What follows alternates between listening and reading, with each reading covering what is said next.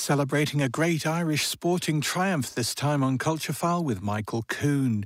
The English Premier League climax yesterday with Manchester City taking the top spot. But that's basically irrelevant. The real excitement yesterday was in the Fantasy Premier League, where it was down to the last kick for the 8 million global Fantasy League managers. When the final whistle blew last night, Galway's Michael Coone was crowned the Fantasy Premier League World Champion. He's with Gary now. So, congratulations. And this is the post match interview. And what, what a fantastic achievement for you and all the lads. Uh, thanks a million, Luke. Yeah, no, it was fantastic. It was a great day now.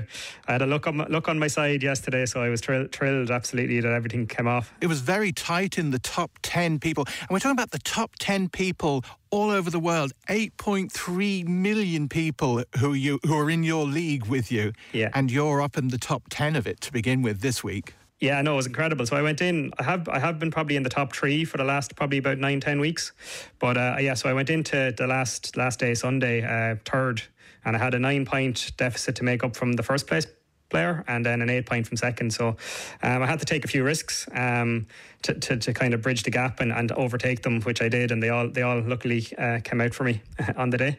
Your big tactical risk was that a lot of people were saying Mo Salah is going to really put the effort in to win the Golden Boot, but you didn't make him your captain, so you didn't get the double points from him. Absolutely, yeah. So I think that was my key decision. Like I, think he was the obvious pick. I was looking through the, the teams of the the uh, of the players that were ahead of me. So um, first place probably had a, a team that I didn't think was was too problematic, but but second place team was very similar to my team, and I didn't think I'd I'd overtake them uh, unless I made some differences between the two teams, and and I thought he would go for Salah. I think he was the obvious the obvious choice. But uh, I had gone for Salah on Wednesday night and I was watching the game. And I, I was watching the game and, and, Sadio Mane was playing well and he, he didn't do great either, but he, he had a few chances and I, I could see the potential of him going well this weekend. So does Mane know what he's done for you? Have you been in touch? I, have tweeted and I've, I've linked him on the tweet.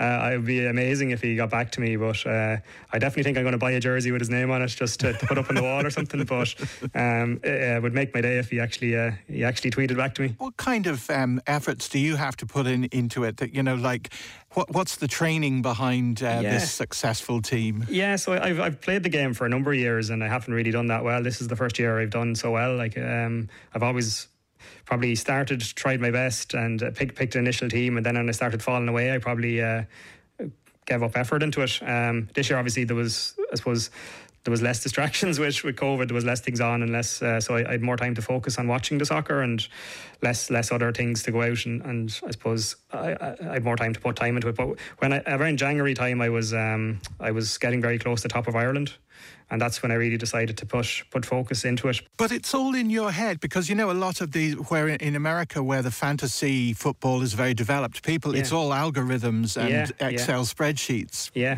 oh, there's there's incredible um, websites with stats and all the stats you could imagine on this. Um, I didn't really um, use like I didn't really delve into that that level of detail for it. From my point of view, I was more watching the games and seeing who was going to who was going to actually start playing well. You're an old-fashioned type manager. It's a gut game for you. It's yeah, not all stats. Yeah, yeah. Like watching the like. So you really the, the, key to winning it is get get on the like. So when, when the stats stats start coming in for a player, everyone's going to start buying that player.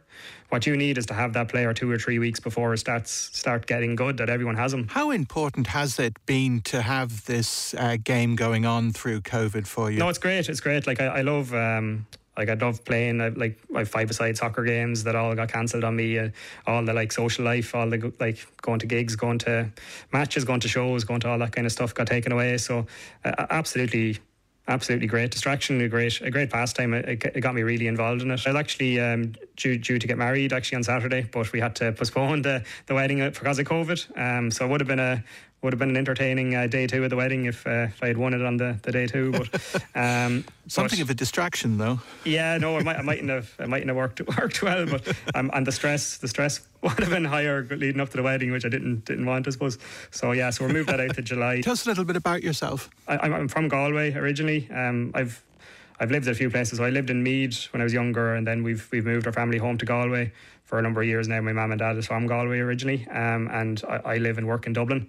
Um, so that's kind of my my background. I'm an engineer, so it probably helps me with numbers and stats and a few things like that. Right. So there is a, there is a little bit of maths involved here then. The, the logical thinking of it, yeah, absolutely. Um, like there was last year, got a lot of uh, press. The game there was uh, Magnus Carlsen. I don't know if you know him. He, he's a famous chess player. So um, he, he came tenth, I think, last year. Um, so it's kind of that kind of logical thinking of move, moving a few steps ahead.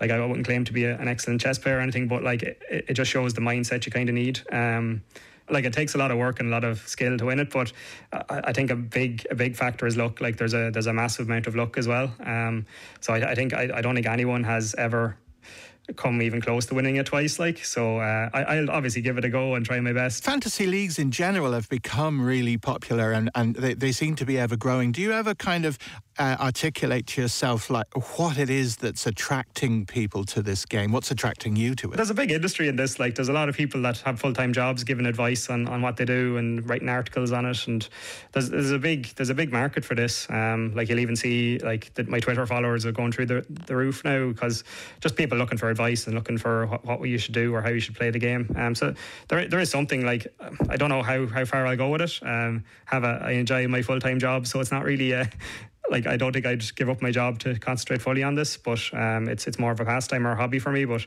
there's definitely a big business in it, like. And one betting company has made contact with me just to write articles for them to link how you pick your team to how you bet for their website. I didn't decide to go ahead with that, but because um, I think it'd be too much time commitment for me. But like there, there, there is that link. But yeah, I think that's that's that's a big part of it. Like it, it, it gives you the excitement of a of a of a money bet, but um, doesn't have the doesn't have the negative consequences. I think the, the big big point is so in COVID there wasn't even even there was a lot of like things not on TV like there wasn't a lot of new movies out or there wasn't a lot of things like that. So you're watching a game like a lot a lot of the games are aren't that exciting. Like you could have a lot of games that the two teams that you wouldn't really be that interested in, and you end up probably wouldn't wouldn't bother watching it. But if you have one of the players that you got, because you have to buy a few cheap players, you might have one player and your fantasy team that's playing in that game.